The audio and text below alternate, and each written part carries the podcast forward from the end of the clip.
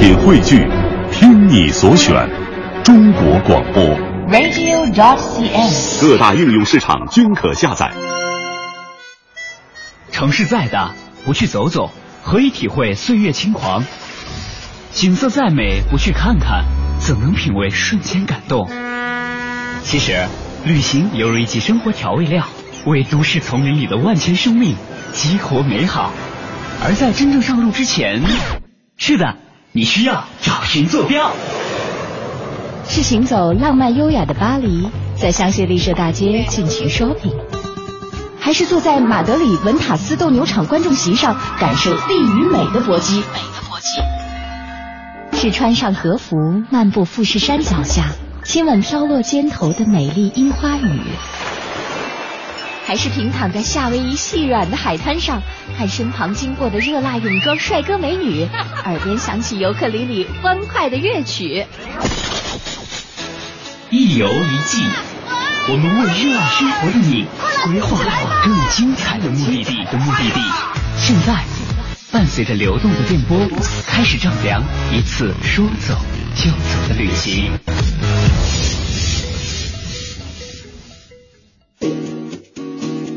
着对浪漫的英伦风情的向往，我们的主持人李奇轩来到了英国伦敦，在这里，他又会有怎样的经历？隐藏在伦敦的艺术密码又会怎样一点点被揭开呢？欢迎收听《一游一记》，我是李奇轩。这趟走下来，我忽然觉得想要好好的了解欧洲，完成这趟行程。当然，除了安全顺利的把自己安排好之外呢，更需要提前去做一些功课，去了解欧洲这里的文明史。这其中可能就包括历史、文学、宗教、艺术、建筑、音乐、风俗文化等等等等。如果对这些都不了解的话，可能即便走遍了欧洲，看了许多不同的风景，好像也只能算是走马观花，无法体会其中的那些文化精髓。所以我觉得，对我来说，旅行的意义在一次又一次的出行当中，也会有着不同的变化。就像这趟欧洲之行呢，可能更像是走出中华大讲堂，走入欧洲大讲堂。这好像是一个不断汲取营养、去学习的过程。例如说，课前我们要做好功课，要首先预习；上课的时候，也就是在游览的时候，要去认真听讲，去仔细了解那个地方的历史文化，甚至建筑特点等等。而在整个参观游览接收了那么多信息之后，也是需要时间回去好好消化的。在这样的一个过程当中，也许我们才会对世界有了更多的了解，甚至对它抱以更宽容、更多元化的看法。特别是来欧洲旅行啊，如果没有提前做功课的话，到了目的地之后，可能真的会觉得没有头绪。而且在这样的情况下，即使去看、去发现，也许也不知道看的是什么。那接下来我要开启的英国之旅，当然也是这样。要提前做好功课。从这个地理位置上看，英国属于欧洲，而且也确实很早他就加入了欧盟。但是这里的人们呀，似乎在心里并不认可自己是欧洲人，而且英国到现在为止仍然不使用欧元，而是用他们的英镑。更特别的是啊，那位著名的英国首相丘吉尔甚至还曾经这样形容过自己的国家，他说：“我们与欧洲站在一起。”但我们不属于欧洲，可见英国在欧洲是一个很特殊的存在。那么它的特别究竟表现在哪些地方呢？接下来就让我们去发现吧。飞抵英国时，我首先到达的是盖特威克机场，这是伦敦的第二大机场。相比于希斯罗国际机场来说呢，它离伦敦市区更远一些，而且也没有地铁可以直达。说实话，一下飞机猛地听到这个消息，还真的有点晕。不过，咱们还是有办法的，去咨询处问问怎么才能安全快捷的到达伦敦市区吧。工作人员告诉我说，乘坐机场快线、火车或者大巴都可以到达伦敦市区的维多利亚火车站，然后在那里就可以方便的倒地铁了。你们猜我会选择哪种方式？咱们这儿有机场快轨，也有机场大巴，那我当然是要选择最特别的火车啦。终于在工作人员的指点和热心人的帮助下，我顺利买票上了车。在这儿也顺便提醒一下大家，在英国坐火车的时候啊，一定要多问身边的本地人，现在停靠的是什么站点，下一个站点是什么，不然的话，真的很容易坐错车或者错过站。到了维多利亚火车站，我被它彻底惊艳了。这里竟然是一个红色的古堡式建筑，说它是火车站，倒不如说它更像是曾经的贵族官邸。而且说实话，它在所在的这个位置也确实看起来挺显眼的。周围的街道虽然熙熙攘攘，但是却没有太多惊艳的感觉。从火车站出来，很容易就可以找到地铁站。伦敦的地铁那可是早有耳闻的，尤其是那个著名的九又四分之三站台，吸引着多少哈利波特迷前来追梦啊！而且据说伦敦的每一个地铁站都有它独特的风格。这几天我可要好好的感受一下。那接下来就要考虑怎么安排行程了，还是得先查查资料。每个城市都有自己的标志性建筑。泰晤士河由西向东穿越英国南部，当进入伦敦中心时，泰晤士河突然转头向北，然后再继续东行。伦敦的标志性建筑主要就集中在这段河流的两岸。来伦敦的游客基本上都要和下面这些著名的建筑合影：一、伦敦市政厅，这个哥特式的建筑位于泰晤士河西岸，非常庞大。三个尖顶从右向左，分别是大本钟。中央大厅尖顶，维多利亚塔，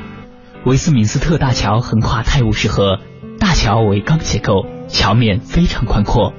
二，英国议会大厦广场，中心是个小花园，满是迷人的雕像。大本钟仍然是这个地方的标志。这个广场正对英国下议院，因此也是反政府人群示威的地方。他们在小花园的一角扎着帐篷常住。三，西敏寺修道院。英国国王或女王加冕的地方，也是重要的典礼举办场所。里面有大量的名人墓，包括牛顿和莎士比亚。修道院的塔楼是法国哥特式风格，和巴黎圣母院非常相似。四，伦敦眼位于泰晤士河南岸，巨大的摩天轮可以旋转，四周是观光包厢。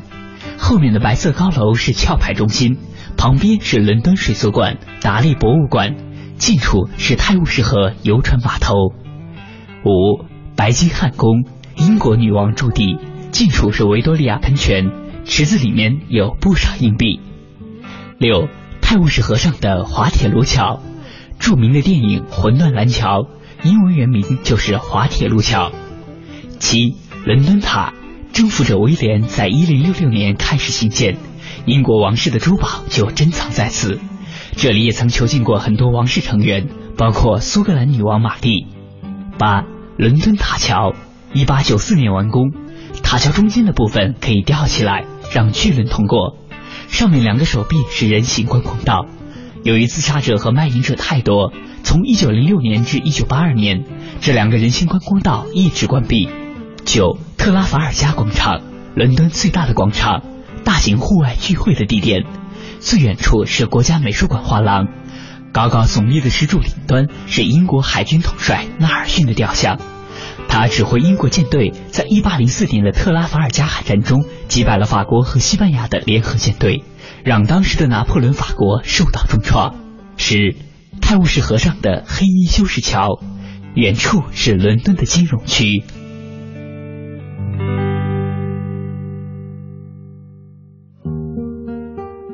早就听说，英国和欧洲其他国家一样，以拥有大量具有历史文化遗产价值的地标性建筑而自豪。那么这些建筑里，哪一个又是价值最高的呢？对于这个问题啊，据说意大利曾经公布过一个欧洲最有价值建筑物排行榜，在这个榜单当中，英国的建筑伦敦塔被认为是最有价值的。如果有人想买的话，它的标价是五百六十亿英镑。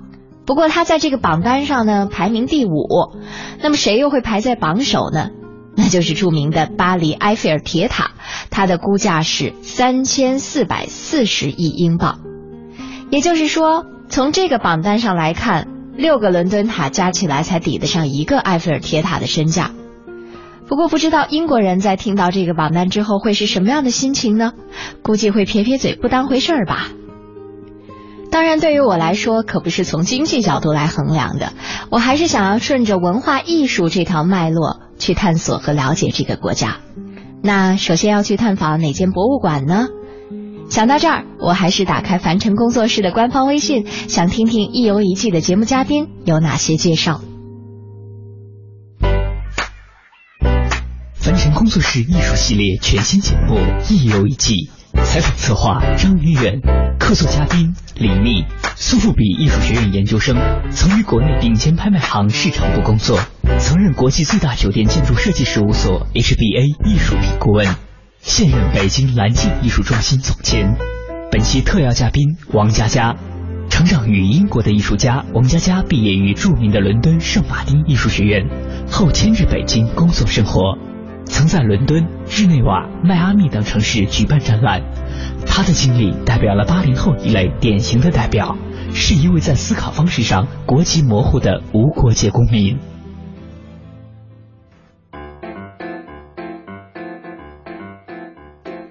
其实说到到了一个国家，首先会去一些旅游地标性的地方，可以算是一个圆了自己在出发之前的梦想。像但是更多的时候，我们会发现到了一个地方，像佳佳说的，呃旅游地标式的这些建筑可以去，但是可能真正到了那儿以后呢，你会发现大多数是一个到此一游的这么一个最终的结果。而真正在这个城市当中，许多呃与文化艺术相联系的。旅行的目的地才会丰富你的旅行的内容，就包括到了英国，像你们刚刚也介绍了，可能更多的会是去围绕着文化艺术相关的一些地方。那到了英国，一个一定会去的地方，尤其到了伦敦，就会是大英博物馆。那肯定佳佳是从小就在英国生活，所以对于你来说，大英博物馆，你去到那儿，你第一次去的时候是多大？我应该很小吧，我都不太记得，可能应该就咱们上小学的时候去长城那种感觉对对对，我从小就去了，我我因为我爸特别，就我爸一去英国，他就每天在大英博物馆待着。我小时候也经常他拉我去啊，就小时候其实可能去时候没有很好，因为我觉得就是小时候没有耐心看这东西，你也可能不懂你看的是什么。小时候因为我在想大英博物馆什么各种木乃伊啊，然后各种很对很压得住，但是对于小朋友来说，我觉得应该是还是一个挺沉重的地方。小时候去沉重不至于，就是很无聊，会有一点无聊。小朋友会喜欢要去那个自然对自然历史博物馆，还有什么科技博物馆那样子比较。但那个就是长大之后去，真的会觉得非常非常有有意思。他们那个收藏特别大，你要想就是英国人从这么多地方拿了这么多东西。想偷什么想就拿，对，什么都拿。但你想，我觉得首先整个博物馆行业，以前我们学博物馆学的时候，你特崇拜英国这国家，就是，当然就跟跟佳佳说，可以这么多年抢了那么多东西，然后以一个特别高傲的姿态，我帮全世界存着，这是英国人，特别的高傲，然后我帮你们先存着吧，然后最好的，而且问题这都是最好的那些东西。我去到大英博物馆呢，我第一印象。它看起来真没有那么大，就它不像 Louvre 一样，Louvre 是一个特大的广场，然后它建筑更开阔、更宏观一点。一个大都会，一个这个大英博物馆，它门脸真的没有多大，对，就它也是一个挺大的建筑，但是感觉也就是一个人民大会堂那种面积，它不是一故宫的那种那种那种建筑。你一进去后，你发现里边装的东西还是非常有效率的，而且对，怎么说整体他们博物馆行业，我觉得。就是这一个国家要有多大的实力？就说文化是这个从一到一百，文化只是占咱们社会生活的百分之二，现在可能更多了。以前呢都是百分之二十三十文化生活和你这个经济实力中它能产生的效益和它花费的效益。然后这百分之二十中，博物馆行业和美术行业又是这文化里面多小的一部分。这个国家可以怎么说？从零八年开始。到现在，我看最新的数据，大概一年所有这些访问量，就他们全伦敦，仅仅伦敦啊，就有二百四十多个博物馆。如果所有的博物馆算上来，画廊实际上有上千家。咱们知道有名的就数出来，可能十几家左右比较活跃的，但是真的有上千家画廊。就所有这些的浏览量加起来是年人次啊，在四千万以上。就这是每年四千万以上，一直保持在这种数字以上，我觉得这是相当说明一个社会的发展的程度的。人家从零一年开始就博物馆都不要票了，嗯，零一年的时候，咱们故宫还恨不得收一百八一张票呢。我觉得，现在好像票现在便宜了。对，我不是当时没收过一百八那么贵啊，就是就很贵。这是绝对衡量一个社会的经济基础怎么来支持你的文化产业和支持你的社会文化的一个重要的标标标杆。博物馆行业。到去年，其实我好像还买了一套书，一个系列书，完全出于扫盲。没有，我是完全出于扫盲的目的，出了一套书，是大英博物馆。馆藏的那个系列的一些著名的系列展品，然后我之所以去看这套书，是因为好像看到这个背景介绍是，嗯，BBC 曾经出了一个，就是好像是在广播里面，然后在广播里面介绍他的很多展品，然后把这个广播内容好像是每一集大概会有一个小时左右，是很长的广播，然后介绍展品背后的故事。然后我不知道佳佳在英国说你有没有听那个广播，据说好像是引起了很大的轰动，然后根据那个。广播里面做的那个内容，然后又变成了印刷制品，然后重新介绍这个馆藏的这这种所有的著名的馆藏品，在这些著名馆藏品当中，我我会真的会觉得，从嗯像李明和佳佳说的，一个国家能够一定程度上啊曾经强盛到那种程度，或者说曾经嗯将整个世界踩在脚下凌辱到这种程度，你可以发现各种。从各大洲，然后聚集到这儿的，真的一定程度上，它又好像变成了一个让人觉得有点矛盾的，好像人类文明确实又通过这种形式被保存了起来。然后你又看到这些东西，然后到汇聚到一起的时候，又有一点庆幸，觉得哎，好在还有这么个地方，然后你能看到整个的这些文明啊，然后发展的轨迹，然后汇集到这儿，好像又是一件让人觉得。还情绪挺复杂的事情，但是看这些馆藏品的时候，你确实会感叹啊，真的像李密说的，就一个国家曾经它对于这种文化艺术的这种保护，或者说它的力度会有这么大。加大对那儿整个博物馆里面最深印象的 collection 应该是哪部分啊？肯定是埃及那方面的，对吧？我觉得应该都大部分人都会是去看埃及那儿，但我的同行每次去。拍卖行的人一定会去看中国的那个 collection，中国陶瓷、瓷器什么的。中国的东西那个收藏非常好，然后他们有很多古画是在另外地方放置，是不在外面放置。对，但就是对就是普通人来说。可是你父亲不会去拉你看中国那块吗？我会，就是那我其实我我看过那个中国那一部分就很多。问题是，就是小时候其实没有对那个那个东西没有很深入的那个了解，也可能不会觉得很很有意思，主要是瓷器跟画嘛。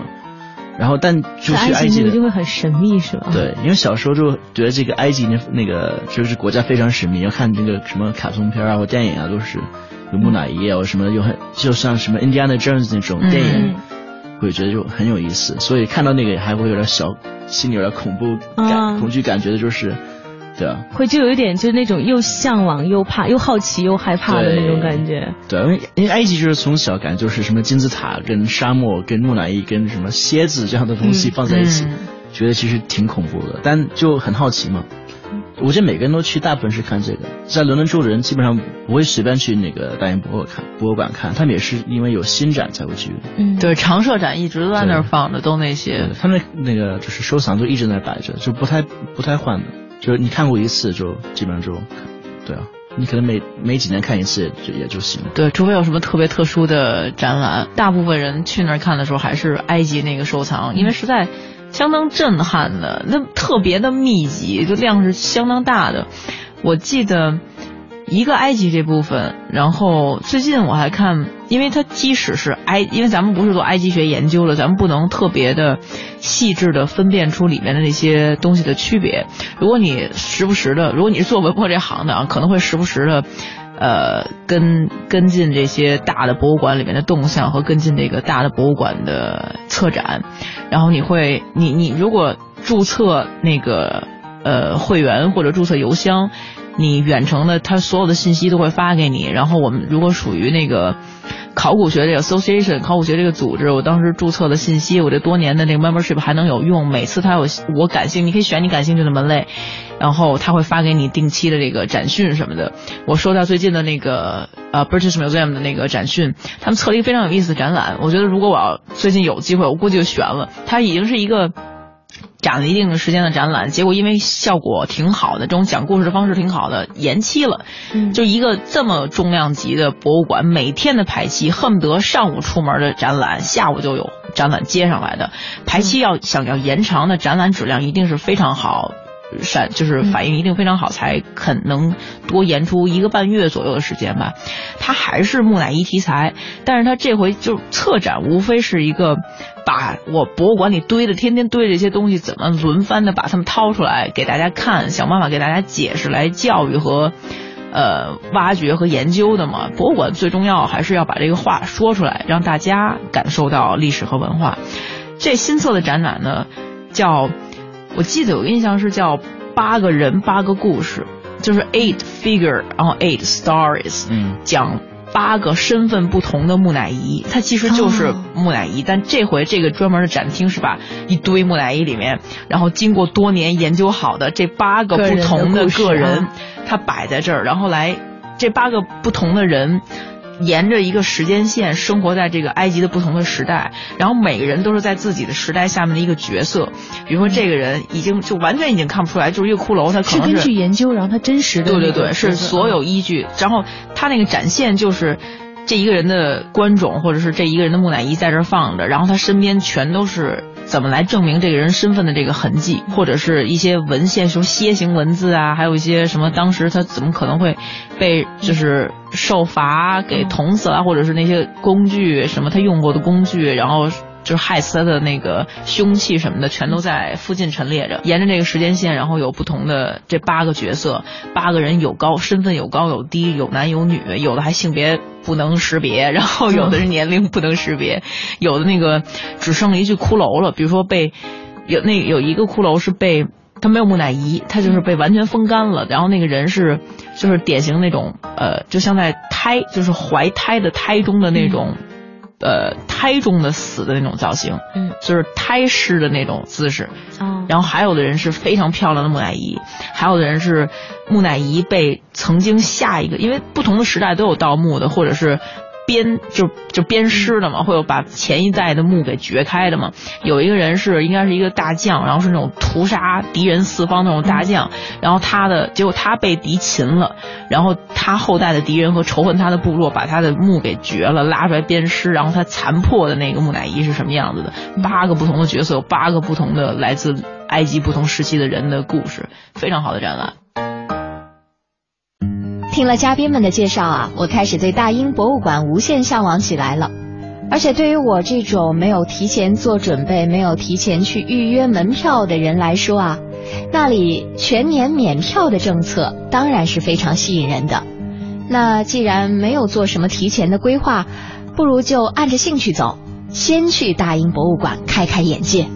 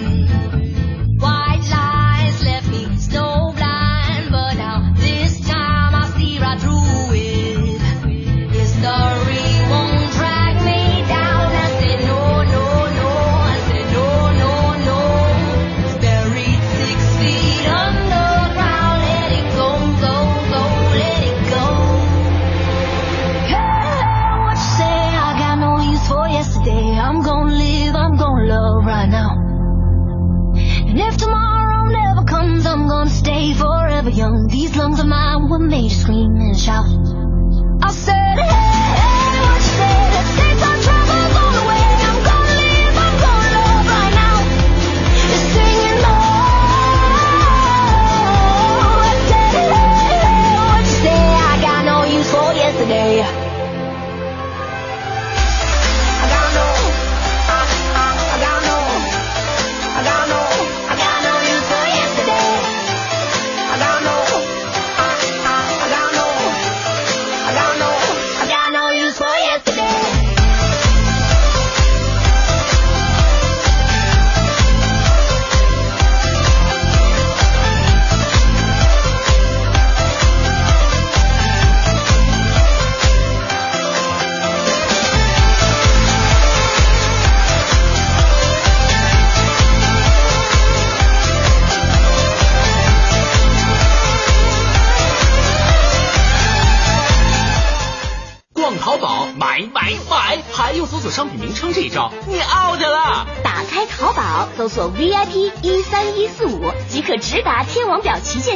受正品特价优惠了。输代码买正品得优惠，快快搜索 VIP 一三一四五试试吧。上淘宝搜索 VIP 一三一四五，天王表情人节新表上市，特惠促销中，更多惊喜等你拿。淘宝搜索 VIP 一三一四五，还有机会赢一千三百一十四元约会基金哦！买新表赢大奖，打开淘宝搜索 VIP 一三一四五。我是蒲森新，恒洁卫浴，中国卫浴的大品牌，买卫浴选恒洁。我是赵薇，厨房电器我选万和，热水器我更选万和，领先的我喜欢万和，让家更温暖。中国广播音像出版社隆重推出的中国广播经典系列朗诵 CD 光盘，既有夏青朗诵的唐诗三百首，也有方明的播音作品专辑，还有集合齐越、葛兰、雅坤、于芳、姚科等中央人民广播电台老中青三代播音员精心演绎的配乐朗诵光盘，中外名篇经典诵读和红色经典作品朗诵。朗诵作品风格多样，赏心悦耳，是中国朗诵艺术的优秀典范。产品均随碟附有作品原文，是学习、欣赏和正音的难得佳品。欢迎登录中国广播网查询，咨询电话：零幺零八六零九二五幺幺，零幺零八六零九二五幺幺。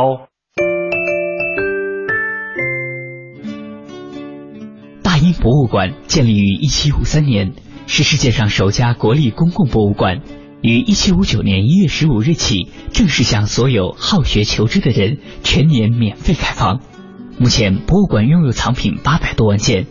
那么在这里，我们的主持人李奇轩又会有怎样的经历呢？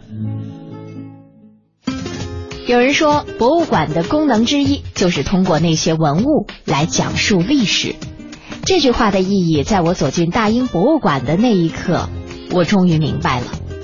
面对着眼前浩如烟海的展品，以及介绍手册上似乎数不胜数的展品名录，我一下子竟然不知道该从哪儿去了解起来。这个时候，我只能想到求助一游一季的嘉宾了。凡尘工作室艺术系列全新节目《一游一季》，采访策划张云远，客座嘉宾李丽。苏富比艺术学院研究生，曾于国内顶尖拍卖行市场部工作，曾任国际最大酒店建筑设计事务所 HBA 艺术品顾问，现任北京蓝镜艺术中心总监。本期特邀嘉宾王佳佳，成长于英国的艺术家王佳佳毕业于著名的伦敦圣马丁艺术学院，后迁至北京工作生活，曾在伦敦、日内瓦、迈阿密等城市举办展览。他的经历代表了八零后一类典型的代表，是一位在思考方式上国籍模糊的无国界公民。哎，我真的觉得好像有的时候展览其实讲故事的方式，对讲故事的方式很重要。就是在那个我看的那个书里面也是，真正好像。我有的时候去博物馆，当你在看到你看不进去，对你就会觉得，就比如说有一那么几件会给你留下很深刻的印象，但是可能更多的看到了超过半个小时、一个小时之后，可能就会觉得有一点会觉得无聊了。但是我在看那个系列，就是在那个那一套书里面的时候，他用了一个方式也是很也是很妙，就是他会让呃，包括它因为是从广播节目转变出来的嘛，所以它的方式是每一集，然后让其中的一个展品讲一个故事，就围绕这个展品当时的时代背景，然后所有的历史故事，然后它为什么会出现在大英博物馆，然后你看似一个可能当时几呃几百或者几千年前人们生活的时候，可能是一个实处或者说一个什么一个一个很生活的日常的东西，为什么能够摆在这儿？它的历史价值是什么？当每一个东西你会发现，哎，它背后有一个故事，或者说一个时代，或者标志着人类文明进展的那么一个阶段的时候，你就突然觉得好像整个展览变得有意思起来了。包括像李密刚刚说的，可能八个木乃伊放在我们面前，即使保存程度不一样，然后可能看起来样子不一样，但是对大多数人眼中可能就是啊看过就好了，一二三四五六七八。对对，但但是但你真的发现每个人背后通过他们不同的社会角色。然后包括保存程度，然后他们经历的这些都会有不同的时候，好像一种时代感或者一种历史的那种感觉就来了。就是怎么说呢，博物馆有一个功能，你你去的时候，或者是你不留意啊，或者是你信息接收之后，你不回来总结的话，你是发现不了的。好的博物馆，它在分类体系上和识别体系上做得好的话，你识别信息是特别轻松的。比如说你一进门，它一定把帕特农神整，因为大英博物馆把整个帕特农神殿往给它搬过来，搬过去了嘛，一定先拿那种东西震撼你一下，然后就一堆的 statue 全都是气势压住，对，全都特别不可思议的那些雕塑和。呃，罗马和希腊拆过来的东西就给你摆在那儿，先把你给震撼了。然后那种东西不需要什么讲解和 和详细的东西，你你想找对你想找那个标识牌很简单，非常简练，全都靠陈列，直接靠陈列来震撼你。但是像木乃伊这种东西，就如果你不讲好这个故事，大家看完以后还是一头雾水，甚至有人还觉得挺恐怖的，然后就就走了。好的博物馆一定是在你你没有意识的情况下就把故事。讲进去了，你就吸收了。要不一个博物馆只是把东西堆在那儿的话，就只是一场地而已嘛。就背后大家知道，博物馆展示的场地只是它的三，就是一般都是十分之三，后边研究团队会占剩下的十分之二，然后剩下的一半都是库房。就这种大型博物馆，至少在一半或者一半以上都是大量的库房和研究机构，不同类型的，比如说有在研究阶段的库房和就是根本就没法研究，就只能堆东西的那种库房，就那个是占绝大多数面积的。我没真的还真没有没有机会进过大英博物馆或者是嗯 Metropolitan 这种最好的博物馆的地下或者是他们的库房，但是以前在国家博物馆、中国国家博物馆。你会发现，咱们地面上能看到的东西，简直就是凤毛麟角。天天的地下一堆人和背后墙 墙背面是一堆一堆的人。你说到这地下一堆人和墙背面一堆人，让我想起一个电影，是那个苏菲玛索演的那个《博物馆惊魂夜》吧？还是博物？哦，对，那是讲一个妈咪复活了，是吧？对，但是他其实最开始的时候也是他们在那个。也是他们在卢浮宫吧，好像是在卢在在卢浮宫。里面，然后也是研究，然后当时也是好像发现了一具木乃伊，然后也是在就是那个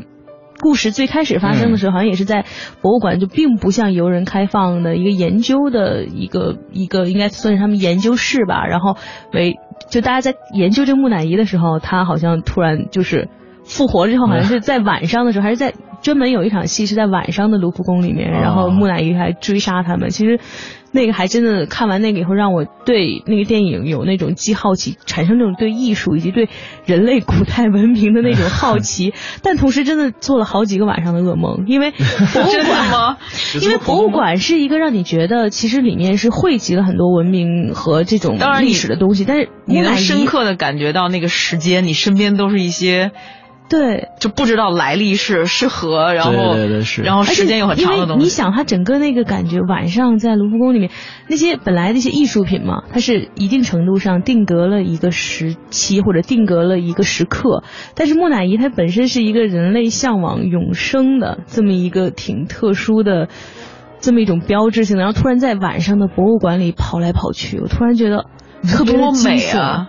其实你知道吗？你说这个，我我我 真的很搞，他脑中画面是不是很搞笑？没有没有，因为我小时候看太多就是动画片，关于木乃伊啊什么什么，我就觉得他画动画片很很挺可爱的。不，主要是我那时候我我就我就看太多关于这个这个话题的电影或者什么，就是我已经对这个免疫了。对，就是我觉得可应该没有很恐怖，但就是。比如说我昨天刚看那个，就是其实是个搞笑电影嘛，那个叫是叫《博物馆之夜》，好像对，博物馆奇妙夜，对，然后就是。也是个给小孩看的电影嘛，但我也我也觉得挺好看的。有一个他尤其他们是从那个呃美纽约的那个博物馆搬到伦敦的大英博物馆里面去，然后他们就是有一个什么埃及的什么石头啊，是把就他们一进博物馆之后，所有的那个里面的展品就是变成就是真的类类似就是可以哦有能量哦。对，其实最恐怖的真的不是木乃伊，是是什么是？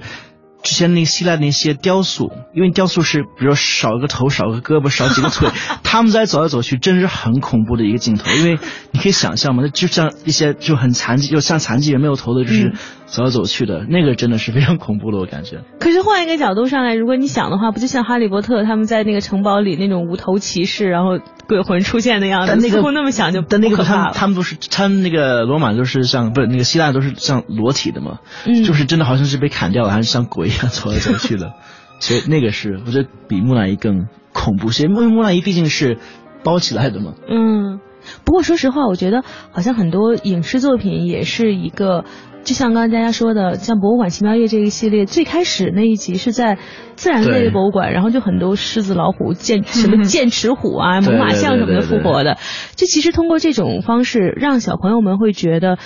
博物馆是一个很好玩的地方，所以我当时记得看第一集《博物馆奇妙夜》第一集的时候，我总觉得是《老友记》里面那个 Rose 那样的人会想出来的方式，就是吸引小朋友来。他天天嘴里都是那是恐龙，对，就是他他会讲述那个故事嘛，然后并且在讲这个故事的时候，他会觉得这个很明明很学术、很严肃的事情，他会希望让更多的人来感兴趣。你有没有发现，在那个《老友记》里面，Rose 也是。就抓住一个小朋友，然后包括自己的儿子也是，然后就各种讲，然后讲的很好玩的故事。我突然就觉得那个系列像是佳佳说的给小朋友看的，但是通过看好像看似很好玩的方式，但是培养了小朋友其实对博物馆那种兴趣，或者到这儿以后那那种好奇。其实有些东西它本身，当然不同的器物和不同的历史里面的东西，它自身的魅力是不一样的。你看到一个怀抱着圣甲虫，然后脸上是镀金的一个木乃伊，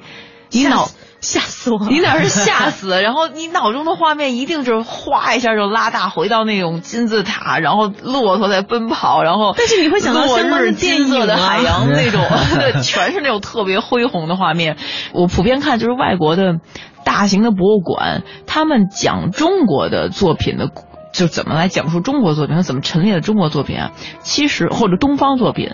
其实比亚洲的博物馆做的不差，就是比亚洲最好的博物馆都做的不差。日本的美术馆是非常会讲故事的，但是像大英这种比较传统的美术馆，它相对没有特殊的策展的时候，陈列很简单，它只按时代一分，把它它不用说什么，因为东西实在太好了。嗯，就是宋词，你要去看，你去看真的东西。然后你再一看，再看瞎活，那瞎活简直就是 差太远了。就是如果真，就是我觉得佳佳特别好的一点是在，